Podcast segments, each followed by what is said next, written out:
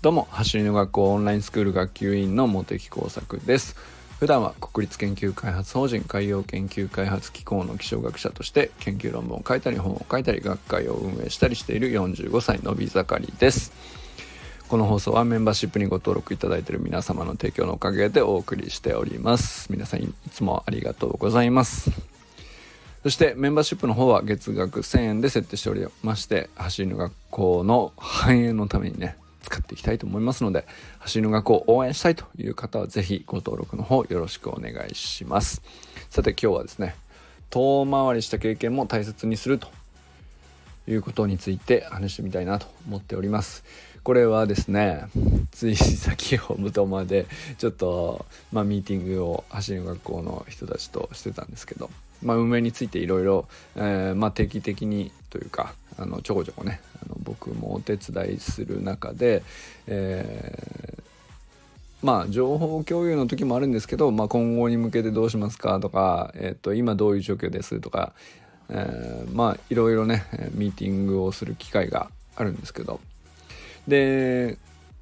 今日はねなんかすごく何て言うかみんなこうすごくクリエイティブな話が多くてまあ何て言うかまあいつもそうなんですけど 初めの学校のミーティングはいつも楽しいんですがあのー、実はまあ今日落ち着いたある種の、まあ、ミーティングで最後に結論が落ち着いてじゃあこれでいきましょうってなるじゃないですか毎回。毎回なるんですけどなった話っていうのが実はうんと半年ぐらい前かな半年ぐらい前にあの一回話が持ち上がっていたんですよ。でうんとまあその時はその時でうんと何ていうか別に否定されたわけでもないしスルーされたわけでもないんですけどもちろんそうなんですけど何ていうかうまく実現に至らなかったことがあのまあまああるんですよ。でまあ何て言うのかなあのたくさん提案が出てくるしたくさんアイデアが出てくるんであの別にその一つ一つが全部全部が全部ね実現したり実行されたりっていうことにはならないのは当然なんですけど。まああのー、今回のミーティングでおおここにこれでやっぱりスッキリだねってなった話っていうのがまあオンラインスクールのねじゃあ例えば、えーこれからどういうコンテンツの整理の仕方をしようとかあの当然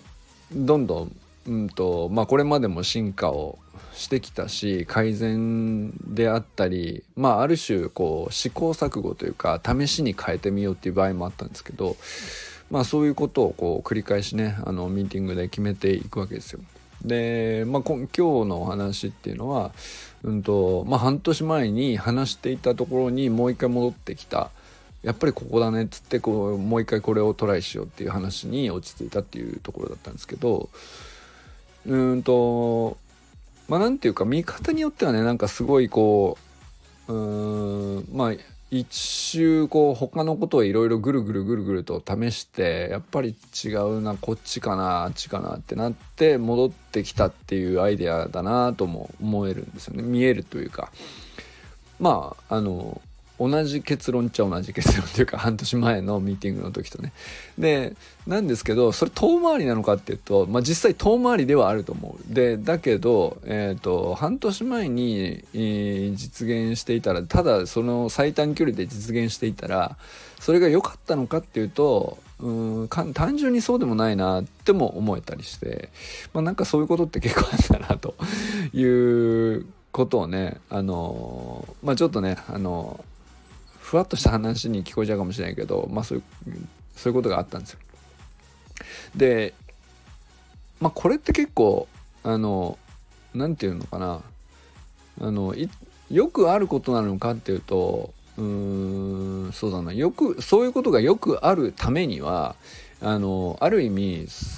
常にたくさんのアイデアであるとかたくさんの実践であるとか、まあ、提案がいっぱいあってってそれを試行錯誤をたくさん繰り返しているっていうまあそういう集団の場合だったらあのよくあることかもしれない。だけど、まあ、そう必ずしもそういうところじゃない場合には、まあ、あんまり経験しないことかもしれないなっていう。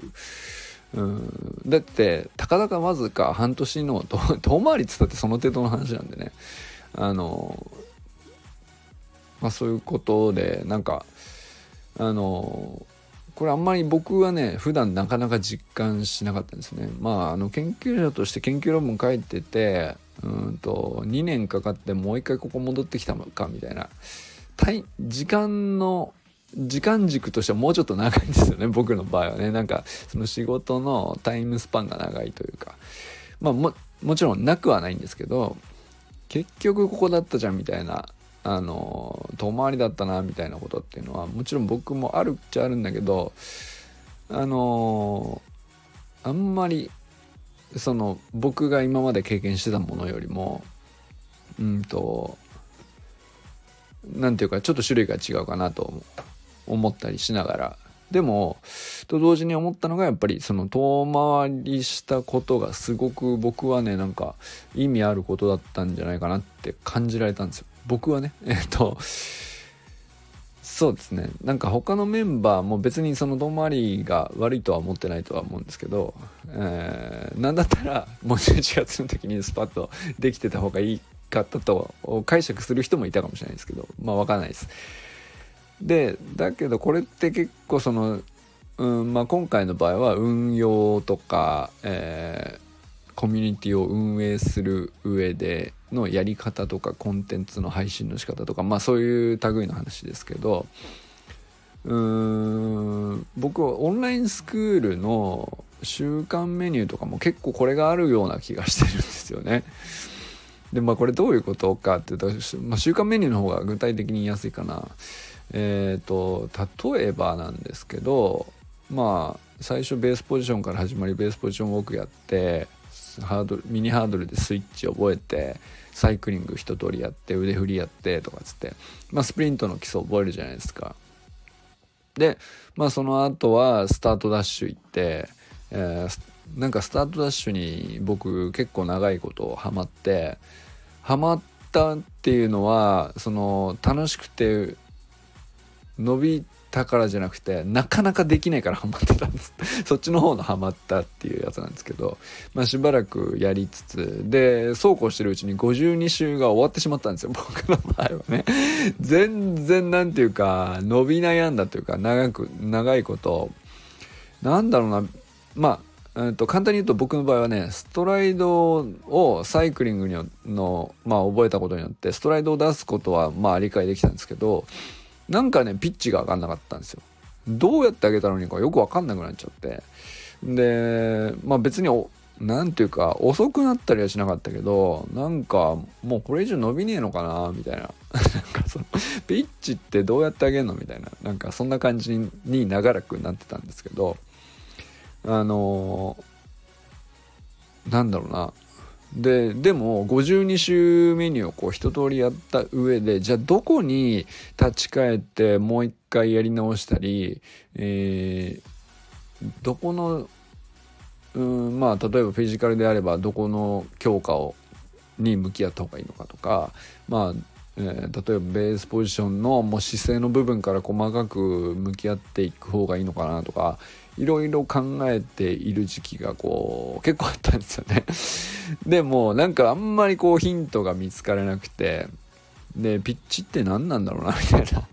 だからミニハードルで、まあ、スイッチとかそれもピッチっちゃピッチなんだけどそれもまあなんかやっているけどでそんなにできなくもない。かといってこれ以上鋭くなるのかって言うとあんまりこううまくイメージがつかないみたいな感じでこう結構ね長らく悶々としてたんですよね。でなんかこうストライ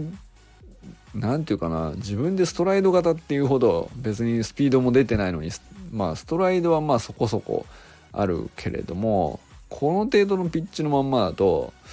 まあ、7秒切るっていうのはまあちょっと厳しいよなっていうね まああの最高で6秒8がたまたま出た時があったんだけどこう安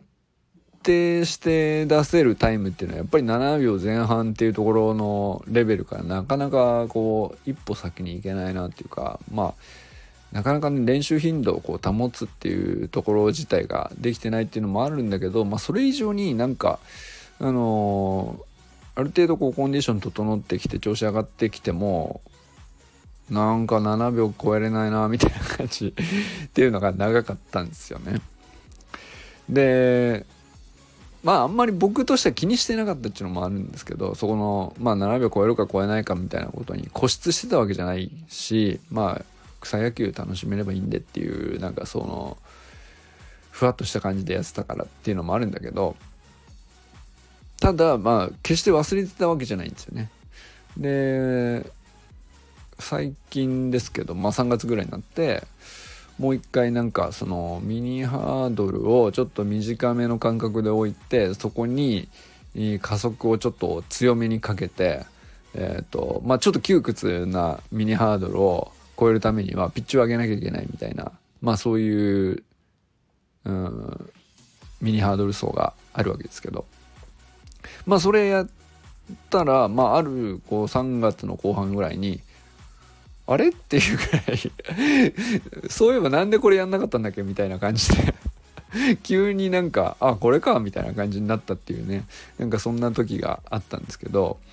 あのできてみちゃうとできてみちゃうとっていうか別にまあまだそんな大したことじゃないんだけどあのこれなんで今までやんなかったのかなっていうぐらい簡単なことだったんですよね。別に知らなかったわけでもないしそれでそのメニューを、もともとずっとしてたわけなんですけど。でなんだったらもっと言うとまあ例えば磯貝ゆりちゃんとかと一緒に走ったりした時にあのモテ作はちょっと上に力が行き過ぎですねっていうことをふわふっと言ってもらってたりとかしてて実は。あのいつだったかな？あの波間選手波間空選手徳島インディゴソックスの波間空選手のパーソナルトレーニングで磯貝ゆりちゃんが徳島に行った時に僕もなんかあの楽しそうだからっつって一緒に行ったことがあったんですよ。それ1月だっけ？2月だっけな？まあ最初の頃ぐらいかな。でその時は別に僕のパーソナルじゃないけどまあ一緒にこうどんなパーソナルトレーニングってどんな感じなのかなっていうのを見学と同時に当然ですけど一緒にままあついていくというかやれるだけやってみるというか一緒成馬選手と一緒に走ったりとか やってみたりしてたんですけどまあだから基本的にはゆうちゃんもあの成馬選手のパーソナル指導をずっとその2時間ぐらいやってましたかねずっとやってたんですけど、まあ、一緒に走っているからあのふっと言ってくれたんですよねゆうちゃんが。でまああの僕が明らかにこうまあ、例えばミニハードルとかで あの自分で分かるような失敗をしている時は別にそんなわざわざ言わなくても あのミスっちゃったってこう自分で分かるからそれは別に何て言うかあははってなるだけなんですけどあのそこそこ何て言うか綺麗にうまく走ってあの気持ちよく走った時に何て言うかうまく走れた感じが僕の中であった時にふっとそのゆりちゃんが言ってくれた時にそれがまああのストライドいいんですけどちょっと上に力があの向きすぎてで前に力がいってないんであのなそれだとこうまあ浮いてる時間が長くなっちゃうわけですよね。だからそれはこう浮いてるからそのまあ言ったら大げさに言うと何ていうか大きく幅跳びじゃないけどバウンディングっぽくなっちゃうというか大げさに言うとバウンディングっぽくなっちゃってあの空中に浮いてる時間はこう足をまあ、入れ替える余裕はできるんだけどその間は進めないんで あのピッチは上がらないじゃないですか。でまあなんかそのことをあのそんなに詳しく解説したわけじゃなくてちょっと上向いてますねっていうもうほんと数文字の 言葉だったんですけどさりげない一言ででもそれがなんかめちゃくちゃあそっかなんか俺すげえ今ので綺麗にこう自分なりにまとまったフォームとして走れたつもりになってたんだけど上向いてんのかと。でなんかピッチが上がらないっていうことがどうなのことなのかをあのあんまりはっきり把握できてなかったんですけど上に浮いちゃってる時間が長いっていうことでその時初めてこう結びついたというかあそういうことねとでそれが分かったからっつってまたすぐピッチが上がるかっつうとなかなかうまくいかなかったんだけどでも1ヶ月ぐらいそれどうやったらその体育時間を少なくなおかつストライドはそのままでサイクリングでこう足の入れ替えもあの流れないように保ちつつっていうのはどう成立させるのかっていうのが結構ね1ヶ月ぐらいかけて、えー、やったんですよね。でそのその時にあの3月末ぐらいにあこういうことかってな自分の中ではなったんですけどそこに至るまでに何から始めたかっていうとそのゆりちゃんの一言が気になって引っかかっていたところでこうまずいきなりピッチを上げようと試みたんだけどうまくいかなくてやっぱりよくわからんと。で一回うんと週間メニューの ベースポジションのウィーク2ですね。ベースポジションから見直そうと思って。いやここじゃないなと。まあここはここでえっとまあちゃんと姿勢を正すとかあの安定感を増すとか課題はもちろんあるんちゃあるんだけど質を高めるっていうのは大事っちゃ大事なんだけどこれじゃないなっつって。でベースポジションウォークやってとかアンクルホップやってとかっつって一つ一つミニハードルも3ス3ホップスイッチ2ホップスイッチつって一つ一つやってみてうんこれもまああの何ていうか質に伸びは伸びしろあるんだけどこれでピッチっていうところじゃないなっていう。ピッチに結びついてはいるんだけど今の僕の課題をこうダイレクトに解決する話糸口ってどこなんだろうなっていうのがなかなか見でもどこなんだろうなっていう風な思考でもう一回やり直したんですよ。一から。でサイクリングもやって。でこのサイクリングをミニハードルでこう綺麗にやろうとするとまああの上に浮いて、えー、ホップを高めに浮いてやれば入れ替え楽なんですよね。なのでこうハードルに引っかからないようにしたいしとかってなるとこうやっぱ上に上に浮こうとするなっていう動きがあここでうんと僕なりにちょっと思ったのがあのあまりにも入れ替えることの余裕を優先しすぎてんのかなと思ってまあここにちょっとなんかありそうだなと思えてきて。でこれゆっくりやってるからあのできてんだけどあのある程度加速層で勢いつけて入ってきてあのこの感覚のミニハードルをちゃんと超えようと思ったらあのスピードが速い分だけ次のハードルがすぐ来ちゃうんですぐ入れ替えなきゃいけないってなると上に浮いてる暇がないはずなんですよね。ってことはこれをちょっともうちょっとスピード上げてやんなきゃいけないなっていうふうにやっと分かったんですよ。で言ってみ言ってみてやってみたらあの当たり前の話でしかないんですけどそれにね何て言うか気づけないもんなんですよね。気づけないもんっていうか分かってたやれてみやってみたら何て言うかこんなんなんで分かってたはずなのになんでやんなかったの？1年間みたいな感じ。だったんだけどでもねでもそんなもんですよね。でもすっごいそれだけこうめちゃくちゃ遠回りしてあの何ていうかめちゃくちゃ良かったなって思ったんですよね。それは何でかっていうとやっぱり上に行くのは浮くなりにうんと僕の中ではこうそれでどこまでストライドが伸びるのかっていうのはうんやり尽くすやり尽くすってほどやり尽くしてないんだけど、まあ、ある程度の期間ちゃんとやり続けるっていう期間が必要なんじゃないかなと。でそれでまあ7秒前半まで行くっていうことがあのちゃんと分かっとく必要があるよなと。で条件いろいろ違う中でもいろいろ試しても基本的にこのタイムになるっていうのは繰り返してあの確認できたなと思ったんですよ。遠回りじゃあ遠回りなんだけどあの全部一応うんとその遠回りの道のりの中であのここ違うんだっていうのを潰せたというかそんな感覚ですね。で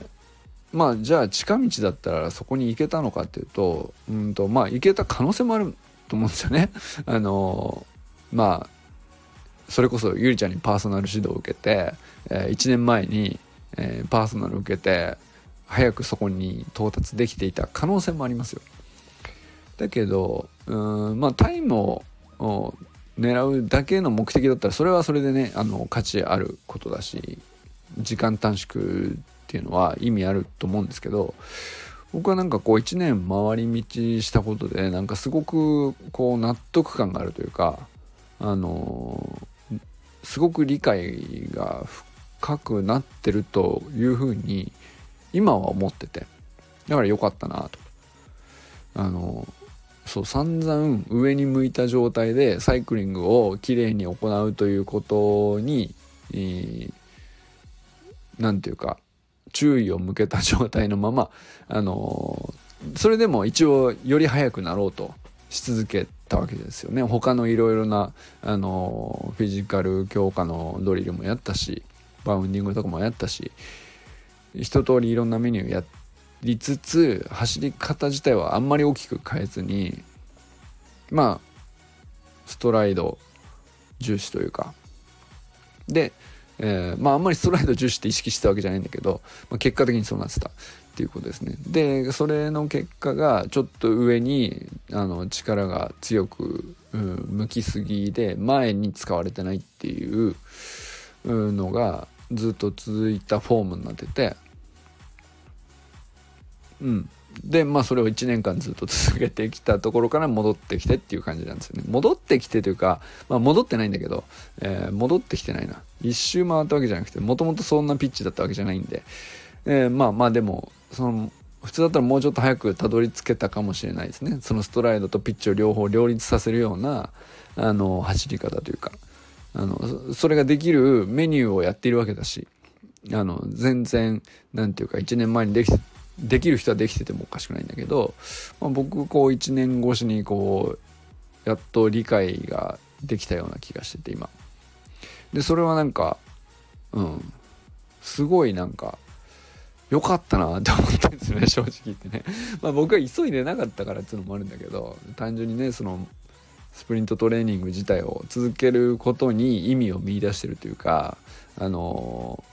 まあ、上機嫌になるためにとりあえず一回何かしらのスプリントメニューをやっとくっていうそれぐらいの感じで続けていたのでまあ別に近道を探したわけじゃないのっていうのもあるんだけど、まあ、それですごくうんあの遠回りしたからこそ得られたもんっていうのがあんまりねその綺麗事じゃなく感じててこれは良かったなっていうふうに思ったりしてるわけですよ。でこれはなんかあのとってもなんか、うん、今日のミーティングで感じたその結局ここに戻ってきたねみたいな話の時になんかすごいふっとそのことを思い出してて、まあ、あんまり似ちゃいないこうアナロジー的には大して似ちゃいない話なのかもしれないけど遠回りって悪くないことなんだなって今日こう2つぐらいの出来事が重なった感じでこう、うん、実感したというかまあそんな感じですね。まあこれが別にね45歳なんて随分遠回りしてスプリントやってるみたいな風に見れるかもしれないけどまあ60歳ぐらいから60歳ぐらいから始めてたらさ45歳はすごく近道で あのスプリント体得してるみたいに見えるかもしれないしそれってなんか見る視点を変えるだけで全然違うかもしれないけどあの近道だけがいいことじゃないなっていうねなんかその感じをねすごい今日感じることができましたね。まあ、なんでなんていうかね特になんかあのインスタのトレーニング投稿とか見ているとちょっと思うんですけどやっぱりなんかあの遠回りをあんまりこう怖がらずにうんと必ずしも近道が絶対一番、うん、正しいというかそういうふうにこう固執してない人がこうちゃんと、うん、地道にトレーニング積んでるっていう人はやっぱりなんかすごくこう強いなっていうか、あの、これは何ていうか何ていうか挫折がなさそうだなってまず見えますよね。あの遠回りを苦にしないというか、あの、近道に固執しないというかまあどっちでも一緒かもしれないけどそうするとまあ特子供なんかだと特にそうですけどまあやめなきやめなければさあのそこから早くがね必ず早くなっちゃうわけよ。そのスプリントの正しいドリルちゃんとやってて。でまあフィジカルがどの段階でついてくるかはタイミングあるけど。でどの段階でこう上半身と下半身が噛み合ってくるかとか。それってね結構個人差あるんですけどやめなければ絶対いつか噛み合うわけですよ。でそれがいつなのかっていうのはあの長くかかる人もいるんですけどそれって遠回り